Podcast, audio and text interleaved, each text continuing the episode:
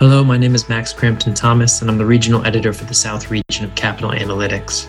In today's episode, we'll be hearing from some of the top real estate and development leaders in the Nashville area.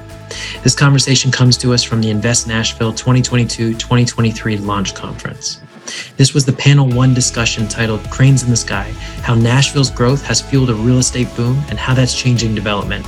Today's discussion was moderated by Mr. Marshall Crawford, President and CEO of the Housing Fund, and the panelists included Mr. Sean Buck, Senior Vice President for J.E. Dunn, Mark Deutschman, founder of the City Living Group, and John Vardaman, Business Unit Leader of DPR Construction.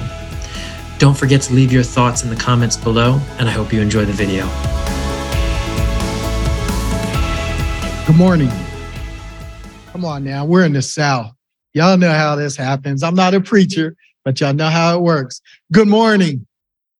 There you go. There you go. Well, good morning to all of you, and thank you for being here and taking time out of your busy schedules to be with us. Thank Shane and Invest Nashville for having us this morning and bringing us all together for the first time in person. Um, we did it last year um, virtually, and so now it's good to have the opportunity to see all of you in person. Um, robust, these jokers are rock stars. Forget about the robust. Um, we're going to just share a little bit with you about what's happening in Nashville. Um, my name is Marshall Crawford, President and CEO of the Housing Fund. The Housing Fund is a private nonprofit community development financial institution supported by so many of you in this room. We thank you for your investing in the housing fund and believing in the work that that we're doing throughout Tennessee, not just in Nashville, but throughout Tennessee. Uh, we've been around for 20, gone on 27 years. Why? Because in 1996, there was an affordable housing crisis in Nashville. 1996, an affordable housing crisis. And today, here we are 27 years later, we're still dealing with an affordable housing crisis. But that crisis is even more robust because of all the work that you're doing and uh, everything that is happening um, with this great city. And so, what I'd like to do is introduce you to three rock stars here that have had a significant impact on the growth of this city and let them talk a little bit about some of the work that they're doing. And then I have some very pointed questions because if you give me a microphone, I will go on and on and on and on. The break, the beat don't stop until the break of dawn. Y'all know how that all goes, right? So the thing is, is that I have some questions here that I'm going to ask and direct um, collectively and then individually so that we can talk a little bit about it. So let's start off with the, the gentleman who I think many of you know from the work that he has done, Mark Deutschman, who is um, founder of so many, but CEO of only one. and so let's have him um, talk a little bit about who he is, his organizations, and then we'll kick off some other questions with our other three panelists as well. So my name is Mark Deutschman and I founded Village Real Estate Services back in 1996, back when we only had five units that were owned in the central business district. We were a mm-hmm. hollow shell of what we were today. So it is interesting that you talk about the need for affordable housing even back then. I have a company called the City Living Group and we do multifamily residential. We sell developments for lots of different groups, both downtown and in and around Nashville. And then I have core development services. So we're also developers mostly of multifamily residential. We've done work, for instance, in Wedgewood and some other locations where we're doing mixed use projects. So Thank you, Marco. Appreciate that. John Vardaman, um, another incredible rock star in the city, doing some great work. Have come to this city and really having an impact there. Why don't you share a little bit about who you are and your company and what you're doing? Yeah, I appreciate it, Marshall. Uh, you've also mixed, uh, we got rock, rap, hip hop, all, all the references are all in already. So we're definitely the music city. Absolutely. Uh, so John Vardaman, I'm with DPR Construction. Uh, we've been building things here for about 10 years or so. I run our local office here with a lot of help from some of the folks sitting over there at our table. Uh, our motto is we exist to build great things. and that's of course great projects, but also great relationships and great communities. Uh, and that's why I'm so glad to be invited to be here on this panel today to really talk about a little bit of that uh, to build those relationships and just to talk a little bit about the community we live in and all love. Thank you. Awesome. Thank you, John. And Sean Buck, another rock star for us. And yes, we are in Music City. And um, J.E. Dunn has done a lot of great work, um, many projects in this city. Why don't you talk a little bit about yourself and your company as well? Thank you. Um, following that and Sean Henry's a little hard, so bear with me. Um, so my name's Sean Buck. I'm Senior Vice President J.E. Dunn. We, um, I've got the honor of representing uh, about 250 employees in our, um, throughout the Middle Tennessee area and, uh, just a wonderful team. It, I moved to Nashville in 1998 and I've had a, a privilege to, uh, see this city grow and be part of that growth and to do some really, really incredible things with a lot of people in this room, which I'm remarkably grateful for. So excited to be here and, and thankful for the opportunity. Good.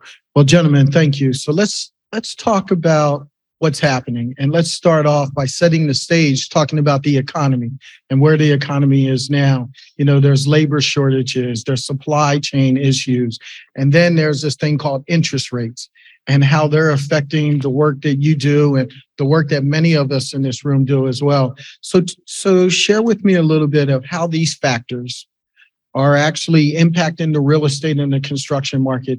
And then what do you see as potential opportunities that we should be focusing on? So who would like to start off and take that on?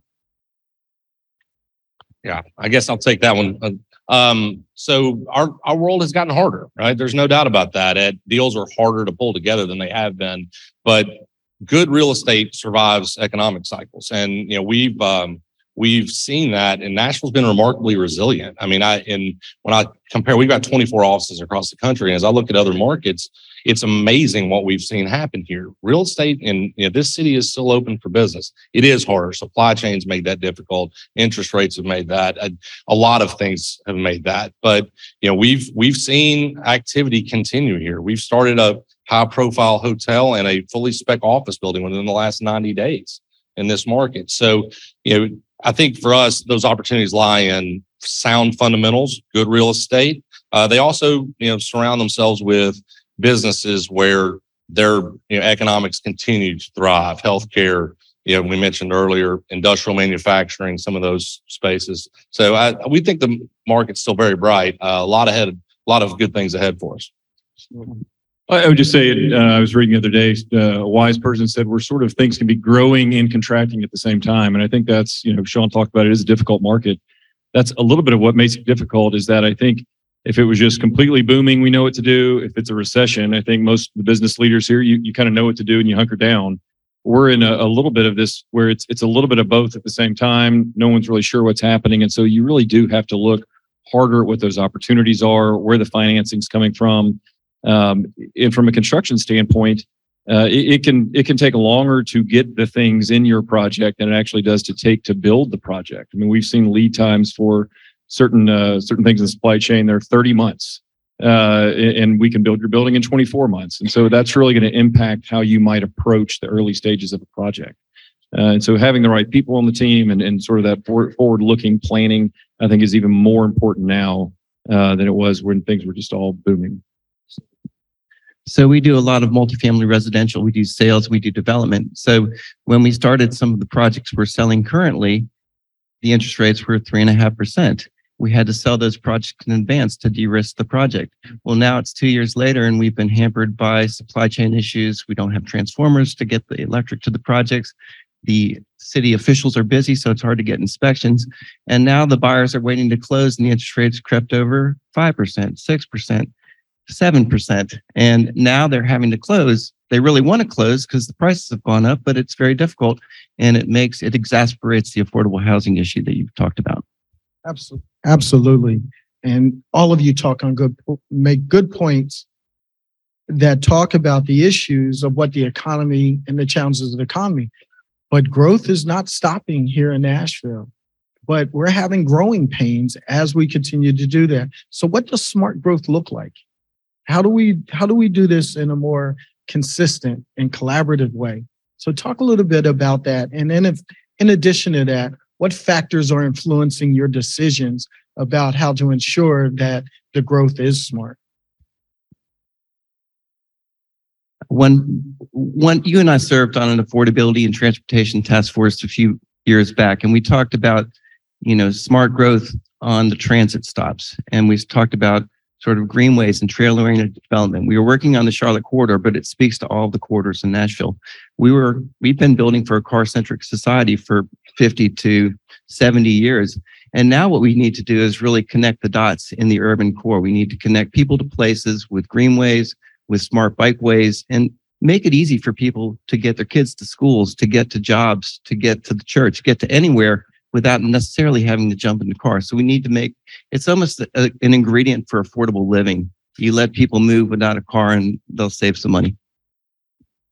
I would also add, you talked a little bit about, you know, what do we look for in opportunities and, and how do we make smart growth happen? Uh, to me, the biggest thing is, is labor availability. Um, we're continu- continuing to see supply chain improvements.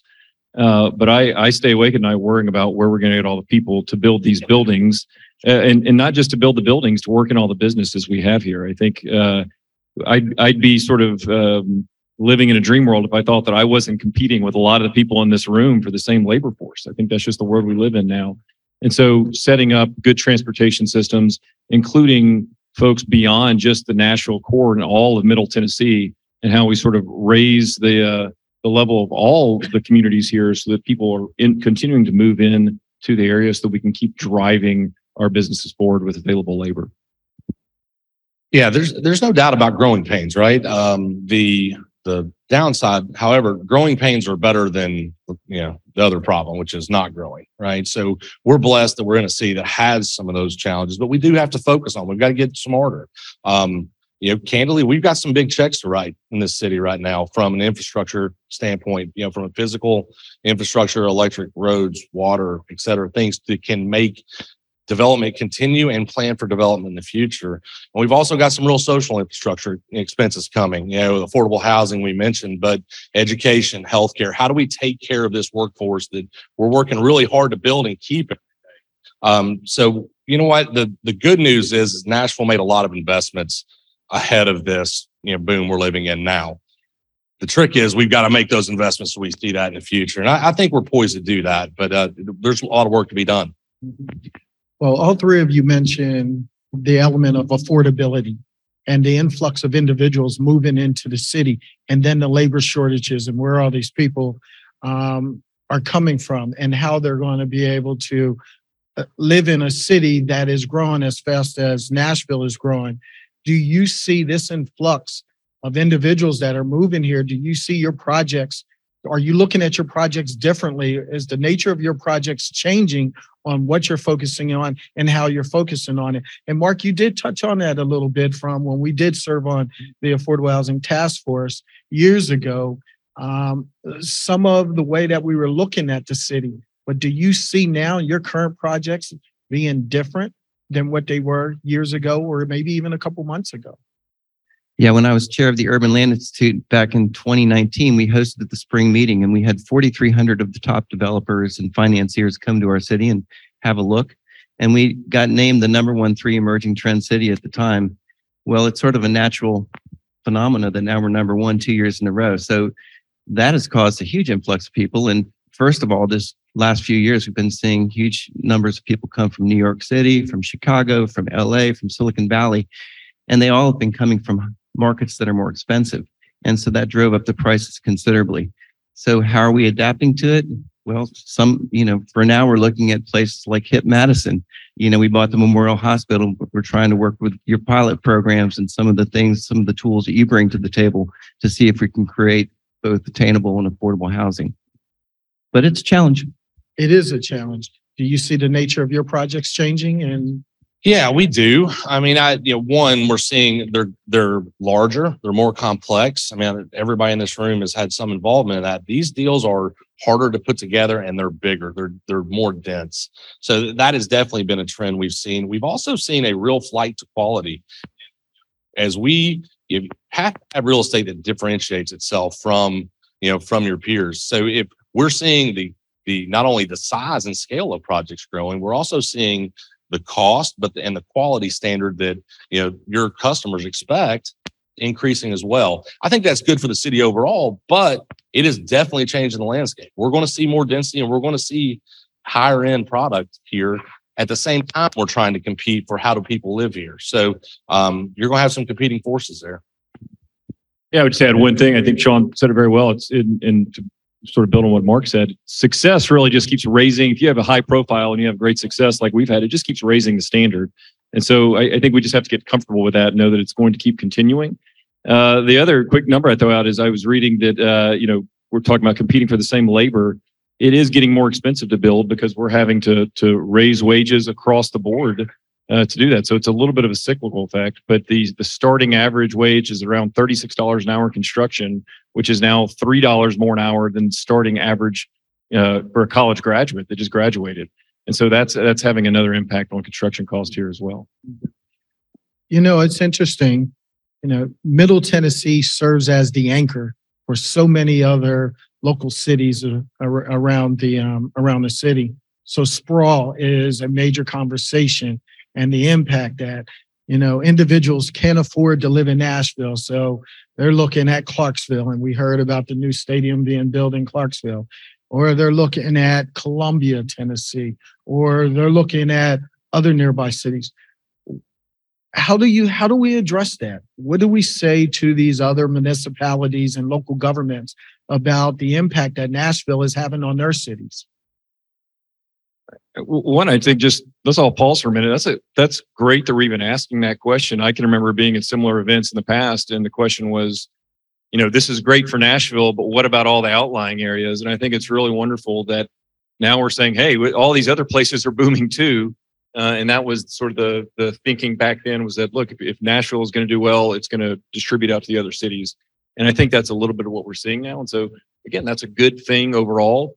I do think those other cities, uh, much like Nashville, has reached out and, and done studies and, and learning opportunities for how do you look at what other uh, communities have been through. Uh, I think the more that our sort of surrounding communities are doing that. I know uh, Williamson County just hosted an event uh, where they went and looked at some of the outlying areas in Phoenix, and we're trying to understand, you know, some of their lessons learned. Uh, I think there's a lot to be said for doing that for all of our outlying communities, so that we're sort of learning from from people who have been there before. It has been a lot of fun, you know, being part of the growth in Nashville from, from again, when it was a, a shell of what it is today. But you can look around some other regions that also need to think about their core. And we've been down in Chattanooga for the last few days and Chattanooga's done a good job setting the stage for almost 50 years. You know, they cleaned up the city. They came in and had the fortitude and the philanthropic support to come in and build their park systems in the urban core. They retained and maintained their historic fabric. And they've got a lot of gaps that still need to happen. You can go down and look at that city and go, wow, they have the Chattanooga way. They've got some really good things. They've built out an urban greenway system now. You could see, you know, being in the path of Nashville and Atlanta, that they're ripe for a resurgence. So you can see the impact of a Nashville sort of spreading across the state. Yeah, I mean, I, I don't think growth and prosperity don't come by accident, right? They come with planning, they come with intentionality. I, I look at, and we've got some great examples of that in outlying areas. You know, what happened in, you know, in Franklin as they built themselves as a suburban, you know, office core or, you know, what is going on in Clarksville right now. Those are investments that were made 30, 40 years prior to prepare themselves for the, you know, growth and prosperity that's come. Uh, so I think we've seen some great examples of that. There's still some areas in and around Nashville where that needs to happen. Um, but I think it, should be viewed to John's point. That's a positive thing as long as you're intentional about it. You know, and you know we see like you know we're fortunate to be working in Clarksville currently. See what happens to wages for employees in that in that area. You know, see what happens to housing as they continue to grow. But you know, their planning over multiple years is what led to that, and you know, it's remarkably impressive. I think we've got a lot more of that to do. well thank you so now let me let's get very specific about what you do as individuals and some of the comments that you have shared in particular John, you were interviewed for Invest and you're going to be in the magazine when you pick it up today. But you made some very pointed um, comments about efficiency and what the new normal looks like. You talked about shorter budgets. You talked about constraint timelines. You talked about um, the general desire of people wanting their projects done a whole lot faster. In your perspective, share a little bit more about where the avenues of greater efficiencies lie for the work that you do and how others should be approaching. Yeah. And, and I should say too, I don't think that's all a bad thing. We should be pushing the envelope. We should want to do, uh, you know, uh, what is more value for the money? How can we deliver it faster and better? Uh, Sean said there is tremendous, you know, sort of flight to quality, or is, is our we raise our profile. People just expect more uh, from the real estate that they're moving into or working in. Uh, for me, that really revolves around, uh, you know, planning people and also I'd say prefabrication to get really in the weeds. Uh, I was reading the other day, 80, sorry, 90% of all projects in a recent survey had experienced a delay uh, of some sort from their original timeline. 80% of those they attributed to an owner delay. Uh, there's probably a little bit of, uh, of skewing there because they're probably talking to a bunch of general contractors and it's never our fault. Um, but but I do think that there's something there in the numbers where people are starting and, it, and there's a focus on starting fast rather than finishing fast. And that that's where that planning piece really comes in. Where I think on projects now, you've really got to bring a lot of people to the table, and that's where having the right people involved early on because you don't want to get halfway through a project and realize you need oh I need one more consultant or oh I, I've got to go engage this other uh, department within the city or the county that I never even knew or thought to think about. Uh, you've really got to vet that out early and often uh, to to get that in place as soon as possible. And then when I say prefabrication, I know people sort of roll their eyes and everybody thinks of you know the IKEA furniture you bought when you guys just got out of college, but it, it is really about limiting the manpower on site if you want an efficient, well-run construction project. That just that that issue is not going to get better. Uh, it just that's the reality we have to face. Absolutely. You make good points. And Sean, you're shaking your head. Absolutely. And y'all are doing projects from multifamily to um, billion dollar EV plants, Yeah. industrial sites, all of those things. And we talk about prefabricating or trying to get things done in a more efficient way. Speak to um, when you the element of the construction landscape. And when you look at it, what industries are driving some of the things that that you're focusing on and how you're working on those things? I mean, I think you can look at a lot of the growth in Nashville and where the strongest industries are. They feed our business. I, we're not candidly, we're not that smart, right? We we follow where the business takes us. So I think you know, healthcare has been the fabric of this community for a long time. That's been a big piece of our book of business. You know, on the on the private development side, it's we're really seeing it come from well-heeled sponsors with good real estate, you know, and sound business practices. You know, so those you're you're having to gravitate towards those. Those deals that were a little bit more fringe aren't happening. So, but those quality ones still are.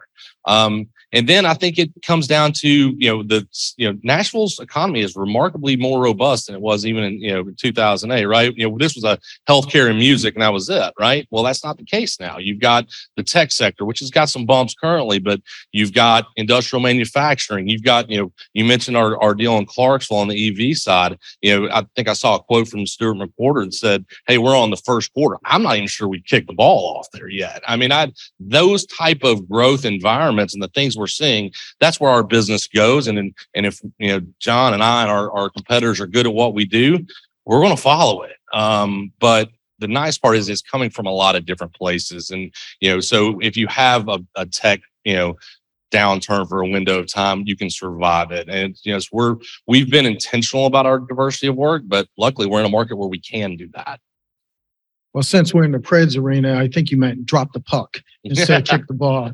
But um, you know, good points, good points there. So, Mark, you know, you're known. Everybody knows you as a community builder, and you've been building this community for a very long time. And you touched on this earlier, but I'd like for you to give us some more insight about how we how we can do things in a very innovative way with the influx of people that are moving here. Again, affordability is a challenge and people are looking at and wanting things from a very different perspective. And so, talk a little bit about how you're approaching that and how you're handling. Well, while we've been in a pandemic, we've been building the greenway system that you and I talked about that will come from Centennial Park and now come down to the um, to the farmers market. So that's going to kick off this year. You're going to see construction on that project. We've also been thinking about where the old uh, sound stadium used to be. It's sort of a 68 acre park that could happen for a community that's there. Well, that's now out for master plan. And you're going to see, I think, some funding in this next capital budget that will create a world class urban park that will serve our community. Um, I'm also now thinking about, I'm the chair of business outreach for the mayor's office of sustainability, and we're looking at some other things right now. We're looking at our carbon footprint. We, we need, we're a city now that's pledged to reduce our carbon by 50% by 2030, 80% by 2050, and we really have to step it up. You know, when you look at everything happening on a global level, and we're working with a business cohort. There's 14 large businesses, Bridgestone, Nissan, et cetera, that are all looking at their own sustainability plans and looking to see how we can influence, you know, the robust entrepreneurial businesses that are in our region to do the same to make sure that we're being responsible stewards of our city and the planet. Absolutely. Well, thank you. So we set the stage by talking uh, about issues that are being impacted by the economy. Then we talked about what you're currently doing and how the environment currently is being um, driven by growth. So let's look at a little bit about the future and what you see about the future. So do you see the emergence of a different Nashville? You kind of stunned us all into silence with that when we all want to make predictions, right? And everybody's, uh, this is being recorded, I think, on YouTube. Uh, I, I don't know that it's a different Nashville. I mean, I think certainly, look, Nashville is is going to continue to evolve and change. Absolutely. Um, I think the fundamentals of what uh, attracted me personally to Nashville, brought many of our businesses here, were this ability to, you know, someone someone will always take your first meeting. Someone, you know, Sean said, if you've been here a week, you've already realized that it's not a bunch of different communities; it's one community.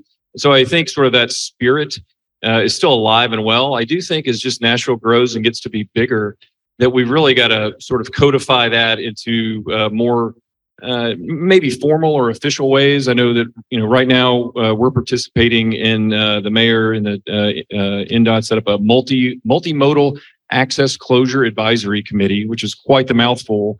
But it's really about how do we how do we get uh, more uh, clear guidelines and, and make the the lane closures and everything that's necessary for construction of all types, whether it's high rises or greenways. How do we make sure that's really benefiting not just the people that are building, but it's really taken uh, into account all the stakeholders in the room. And so I think those types of uh, organizations where you have uh, builders, developers, the fire department, engineers, everybody has a seat at the table and can really not only discuss the problem, but then give people that are trying to build and trying to actually get things done a forum to see what they have to do to accomplish their projects. That's what's going to be needed to continue to drive this forward. So, Sean? Yeah, it, it's definitely going to change, right? But it can change. Uh, we've seen it change in our time here. Uh, it continues to get better, and I think it's the it's organ it's people like this in the room. It's people like we're grateful enough to work for and with that keep Nashville special. Um, and I, I don't think you know, growth doesn't mean we have to lose that, and I, I don't think this city's poised for that. I hope not. Uh, there's a lot of good things about Nashville, but we actually have a brand. You know, Mu- Music City is a good brand. And when I was chair again of the Urban Land Institute, I was traveling around the company country and everybody was so envious of the brand. They're like, how do we do that as a city? It's like, well, it's not easy, but, but we should keep it for one. And then secondly, I said, if you ever get a chance to have a TV show that bears the name of your city, take it. Good point. So final thoughts here, and let's tie all this together. Um, you know, there's this song that I think Stevie Wonder wrote called There's a Ribbon in the Sky for Your Love. Well, branding. Wow, keep, keep going. That was awesome. fun. So for branding, there's cranes in the sky for our city. And so with the cranes all in the sky, you know, what are your thoughts around that? What does that mean to you when you see all of these cranes in the sky? I wish a couple of more were ours. Uh, is the first reaction to that. Um, you know, for us, that means that this city's thriving. It's growing. Uh, it's it's going to continue to grow and be better. And um, you know that comes with a lot of excitement, and I think it comes with a big responsibility too. But um, we're fortunate that we're in a market that has you know that kind of stuff going on. For me, I would say, uh, you know, cranes in the sky means things are changing, uh, and it's really, you know, there's there's a proportional mix too. If you have cranes in the sky, there's a there's ten times as many other projects going on, and that really just means things are changing.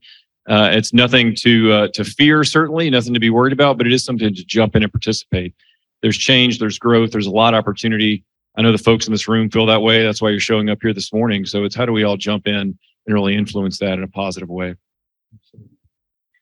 It makes me realize that we need to do more small scale development and that one mile radius, walkable, livable communities. Keep a look at your own community and what you can do to do good work right at home. And like, look at the corridors that are emerging that used to be car centric. Come in and start populating small pieces of it. Doesn't have to be cranes in the skies. It can be small things to create livability, walkability, great communities. And I have a book, One Mile Radius, in the back. If anybody would like a copy, please. And it's a wonderful book, and I thank you for the free copy as well. Ladies and gentlemen, didn't I tell you we had rock stars here? Let's give a round of applause for our rock stars.